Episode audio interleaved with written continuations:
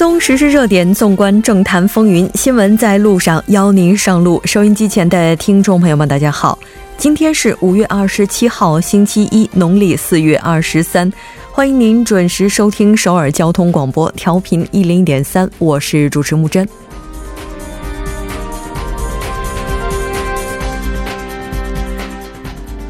世界卫生组织将游戏中毒纳入疾病范畴，韩国国内就此的争论日趋激烈。医学界对此持积极态度的同时，游戏产业反对之声迭起。政府官方后续措施尚未出炉。第七十二届戛纳电影节第二次入围。主竞赛单元的韩国导演奉俊昊凭借影片《寄生虫》获得评审团全票通过，斩获最佳影片金棕榈奖，也为韩国电影界带来了久旱的甘霖。网络银行被视为金融业界未来的希望之一，也吸引着不少的资本。然而，日前 Kum 和 Tos 在银行预备许可审查当中被金融委员会驳回申请，第三家网络银行的诞生遭遇挫折。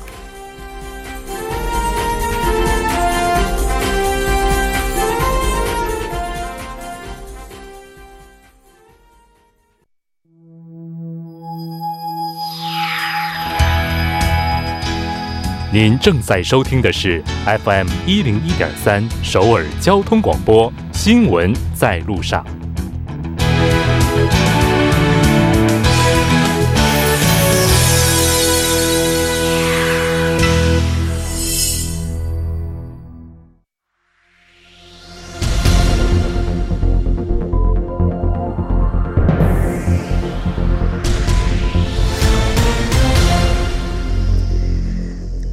此时此刻，主要新闻。接下来把时间交给新闻播报员孔苏，我们稍后再见。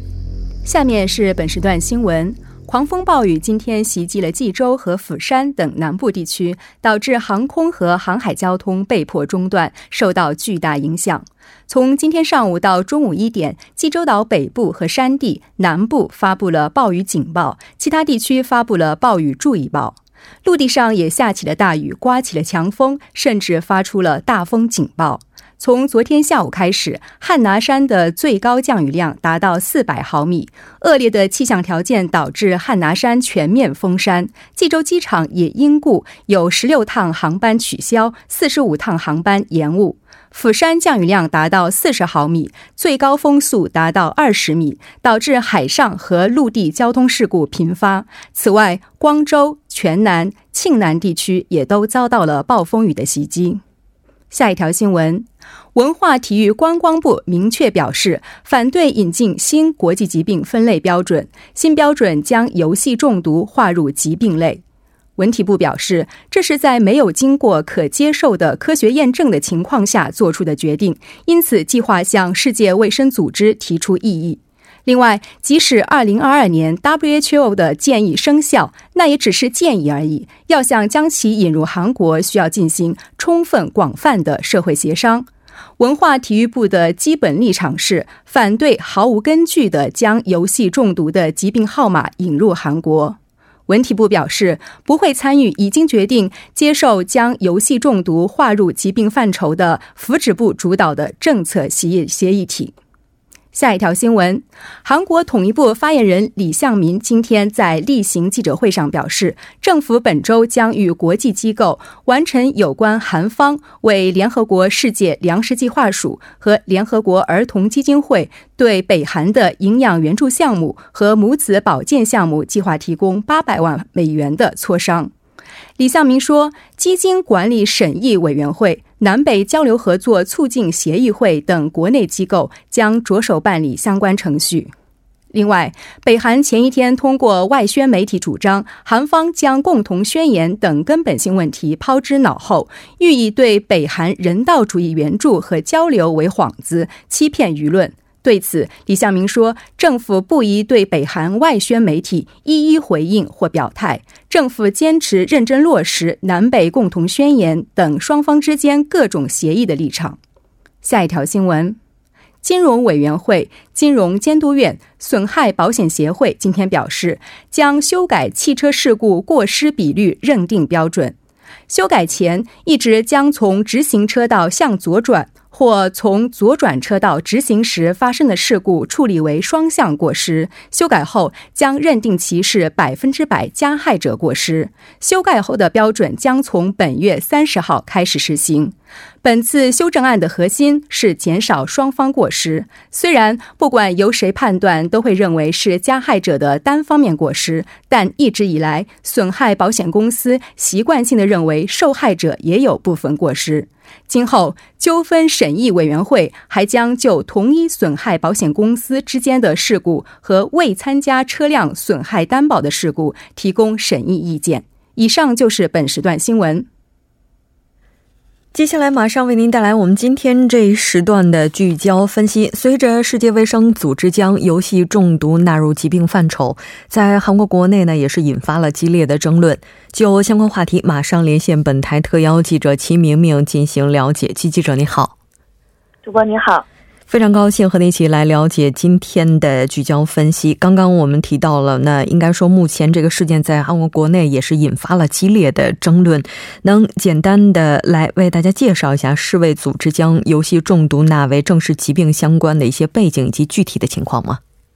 好的，那就是在五月二十五号的时候呢，世界卫生组织在第七十二届世界卫生大会上，那各成员国呢是 一致的投票投票通过了这个。国际疾病分类第十一次的修订本，将强迫性游戏或者说游戏成瘾正式的定义为了一种疾病。那这一最新的指导方针呢，将会在二零二二年的一月一号起正式生效。那到那个时候，各成员国呢就需要引入相关的治疗与预防措施。根据世界卫生组织给出的这个定义啊，游戏成瘾是需要包含三种特征的。首先，第一个呢是玩游戏的这个频率、强度和时长，以及对于游戏的情景缺乏自制力。第二个是游玩游戏的这个优先级远高于其他生活兴趣以及日常作息等等。第三个是过度的玩游戏导致了负面影响后，呃，仍。呃，仍依旧持续的，甚至可能加大玩游戏的力度。那如果上述的行为模式至少持续十二个月的话，对于这个患者的个人、家庭、社会交际、教育或者是职业状况以及其他重要活动造成了显著损害的话，基本上就可以确诊了。那在这项决议通过之后呢，来自很多国家和地区，也包括韩国的游戏机构，就发表了一份联合声明。就希望 WHO 能够 重新的审查这项决议。大概从二零一七年开始，我们看到就已经有不少的预告表示，世卫组织未来呢是将会把游戏成瘾列入疾病的范畴。那这么看来的话，应该说也是对之前预告的一个正式的推进了。韩国也是作为世卫组织成员国，那如果世卫组织这边已经有所动作的话，在韩国这个制度接下来会，这个在什么时间点，又或者说是否会被推行呢？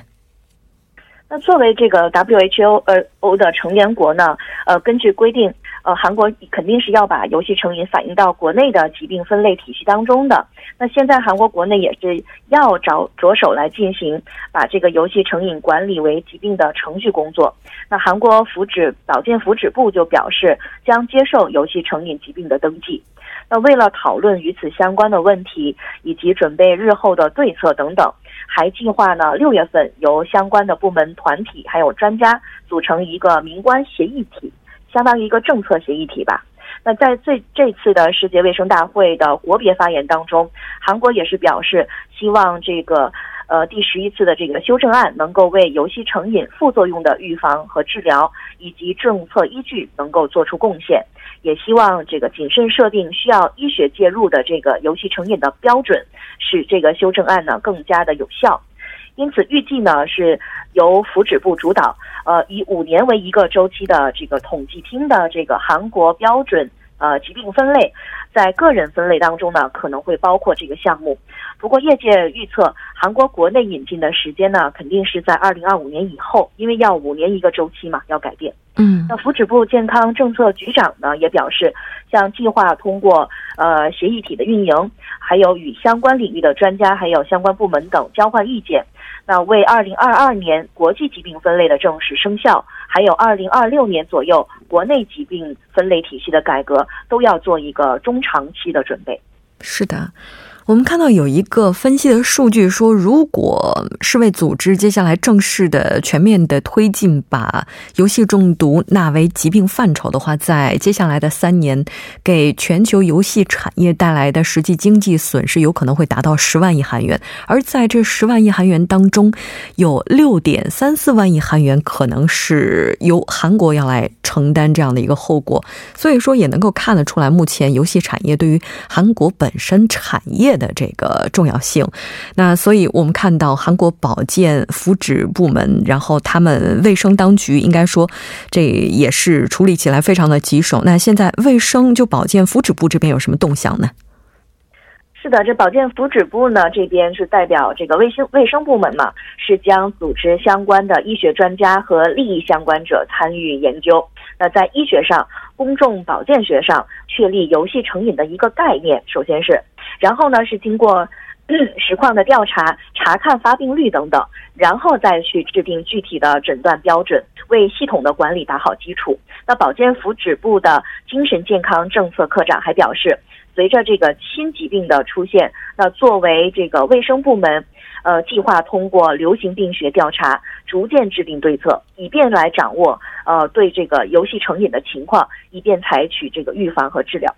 刚刚也提到过，说在韩国，其实游戏成瘾被定为呃被正式的分类为疾病，还是需要一段时间的。那么，如果要进入到这个韩国疾病分类体系当中，其实也是需要经过科学的调查和专家的咨询研究等等，还要观察与类似症状的像网瘾或者说智能手机上瘾等的相关的关系。嗯，是的。那我们看到，目前医学界是表示，游戏中毒和酒精成瘾其实从原则上来看并无多大的差别。但现在的话，游戏产业他们的声音是截然不同的。保健福祉部也表示，将在下月的时候成立民官协议体来听取各方的意见。现在看来的话，各方这个意见也是存在着严重的分歧。我们来看一下。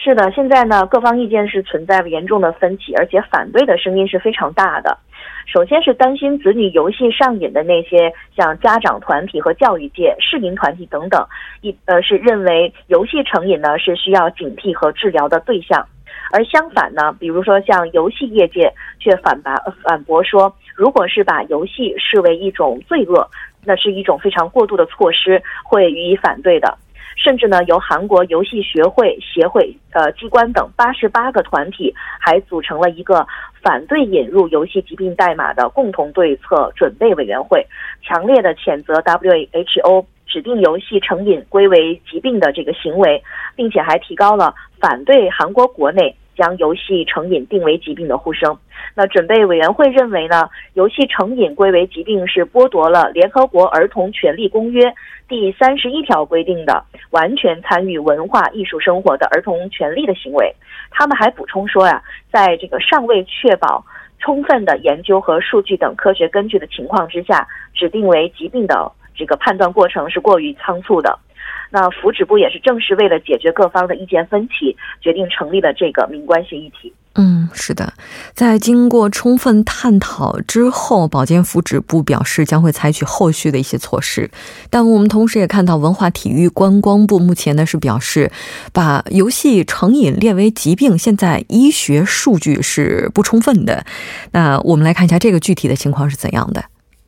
是的，文化体育观光部的这个观点好像是截然相反的。他们是反对将这个制度引入国内，将向 W H 呃 WHO 提提出异议的，还表示呢不会参与接受游戏成呃成瘾疾病分类的保健福祉部他们主导的这个政策协议体。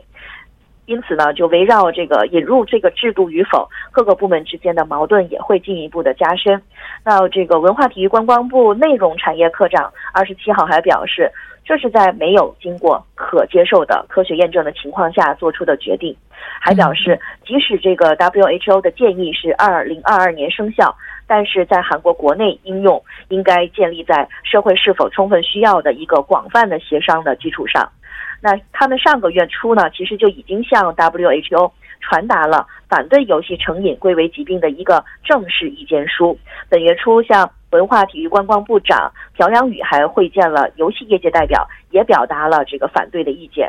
但是，文化体育观光部的这个立场和这个接受对游戏成瘾进入疾病体系的这个保健福祉部的意见是存在着很大的差异，因此预计可能会引发一场恶战。嗯，是的。这次事件应该说最直接的相关方就是游戏产业界了。那他们现在的情况是怎样的呢？是的，刚刚主播也提到过，这个游戏产业预计会受到很大的冲击嘛，所以他们游戏产业界认为，在缺乏科学根据的情况下，如果将游戏上瘾规定为疾病，那么作为韩国文化产品的出口主力的游戏产业可能会萎缩。他们担心呢，通过这次措施会扩大对游戏本身的一些否定的认识，呃，比如说像政府的一些相关规定，可能也会增加或者是强化。还有业界人士表示，像 WHO 的诊断标准的核心呢，是对上瘾症状的预防和治疗，都是一些概括性的介绍。但是对于像游游戏引发疾病的这个因果关系，其实还是没有给出一个明确的答复。那预期的这个副作用等等，也是没有什么研究的。那另外一位相关人士也批评到，游戏成瘾定为疾病，是社会尚未达成协议的一个主观尝试。那今后对游戏的否定舆论将会深化，那游戏用户和从业者可能都会感到自卑感。呃，不过对此呢，福祉部却表示。呃，这个游戏产业认为，呃，游戏上瘾进入这个疾病分类会阻碍游戏产业的发展的这个立场，还是有些过激的。嗯，是的。我们看到，目前韩国国内游戏业界的八十四个团体已经发起了反对的声明活动。接下来，如果在二零二二年世卫组织的建议正式生效的话，我们看到在韩国的话，在二零二六年的时候可能会出来一个决断。那当然，我们现在可以预期的是，后续的这个争论依然会持续相当长的一段时间。非常感谢齐记者，我们下期再见。好的，谢谢。接下来关注一下这一时段的路况、交通以及气象信息。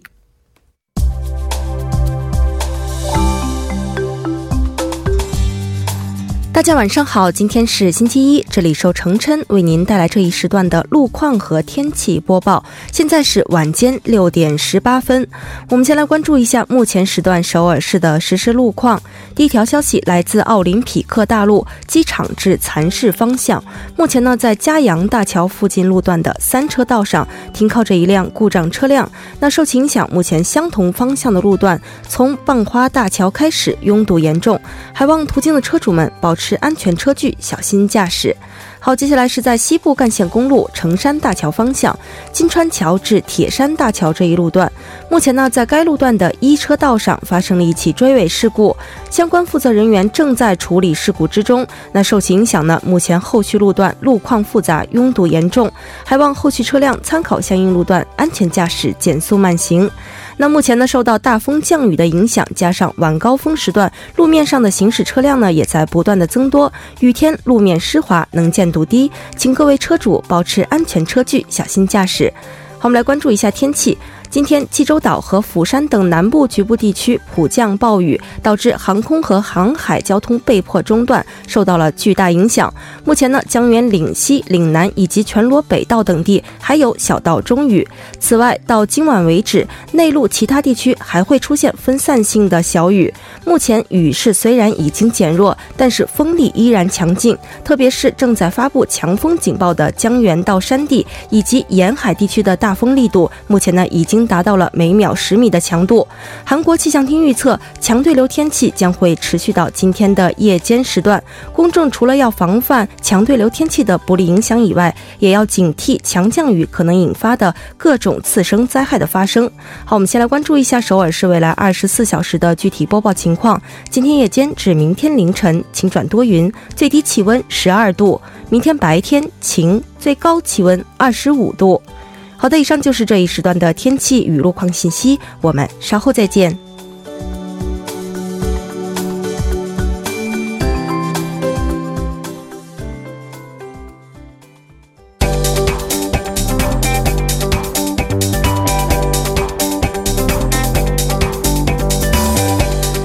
聚焦金融市场，解读财经热点。接下来马上请出财经评论员董爱颖，董评论员你好。嗯，你好，木真。非常高兴和您一起来了解今天的财经观察，依然是先来看一下今天韩国股市的走势如何。嗯，那么今天韩国综指 KOSPI 呢开盘以后呈现一个上涨的趋势，那么从午后开始走低，收盘呢虽有这个跌幅有所收窄，但是收盘还是小跌了百分之零点零五，报收于两千零四十四点。那中小板 KOSDAQ 呢也同样下跌了百分之零点零五，收盘报收在六百八十九点。主要行业呢涨跌不一，其中呢能源装备股、汽车股、信用卡股以及化妆品股的涨幅比较大。呃，另外呢航空股和 IT 服务相关股有一定幅度的下跌。汇率方面呢，韩元对美元汇率今天也有小幅的下行，报收在呃一千一百八十六韩元，下跌了，下降了二点四韩元。嗯嗯，那从这个盘面上来看的话，有什么看点呢？嗯，那么随着目前这个中美贸易战和英国脱欧的不确定性日益增加，哈，那么之前好于预期的这个美国经济指标，目前也是出现了疲软。根据美国商务部公布的数据显示呢，美国四月份耐用品的订单减少了百分之二点一，然后它五月份的制造业的 PMI 指数是百分之五十点六，虽然还是在这个百分之五十以上。哈，但是已经是这个零九年以来约十年来的一个最低的水平。那么在这样一个情况下呢，我们看到今天外国投资者还是有将近两千亿韩元的一个净买入，哈，这个规模也不小。那么为什么在这个目前这种整体大盘看空的这样一个情况下，国际投资者还是会这个买入韩韩股呢？哈，这就是就是。出现了一个现象，就是说一般来说呢，股市哈经常会出现在大跌之后哈出现一个短期的回调现象。那么我们在股市当中呢，把这种现象叫做这个 dead cat bounce 哈，也就叫死猫反弹。就是说这个猫哈在跳跳下去哈，在这个这个摔死之前哈，也会有出现一个跳跃的一个一个一一个角对是是是，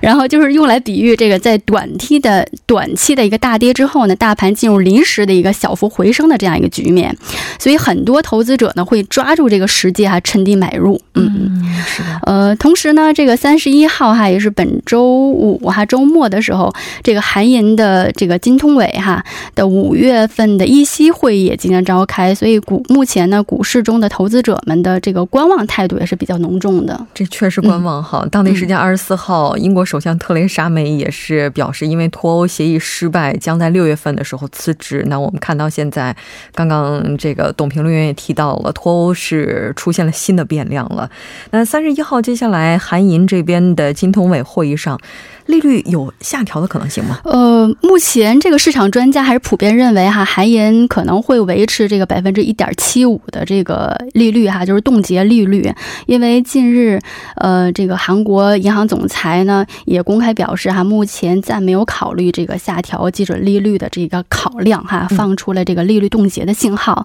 但是目前呢，市场上确实出现了一些这个呃应该下调利率的这样一个声音哈，呃，尤其是在。在上周，OECD 和 KDI 接连下调韩国经济增长率之后呢，这种这个下调利率的呼声是越来越高哈。尤其是目前我们看到，呃，家庭负债也是出现了一个相对稳定的趋势哈。然后这个物价上涨率呢也是低于这个目标水平，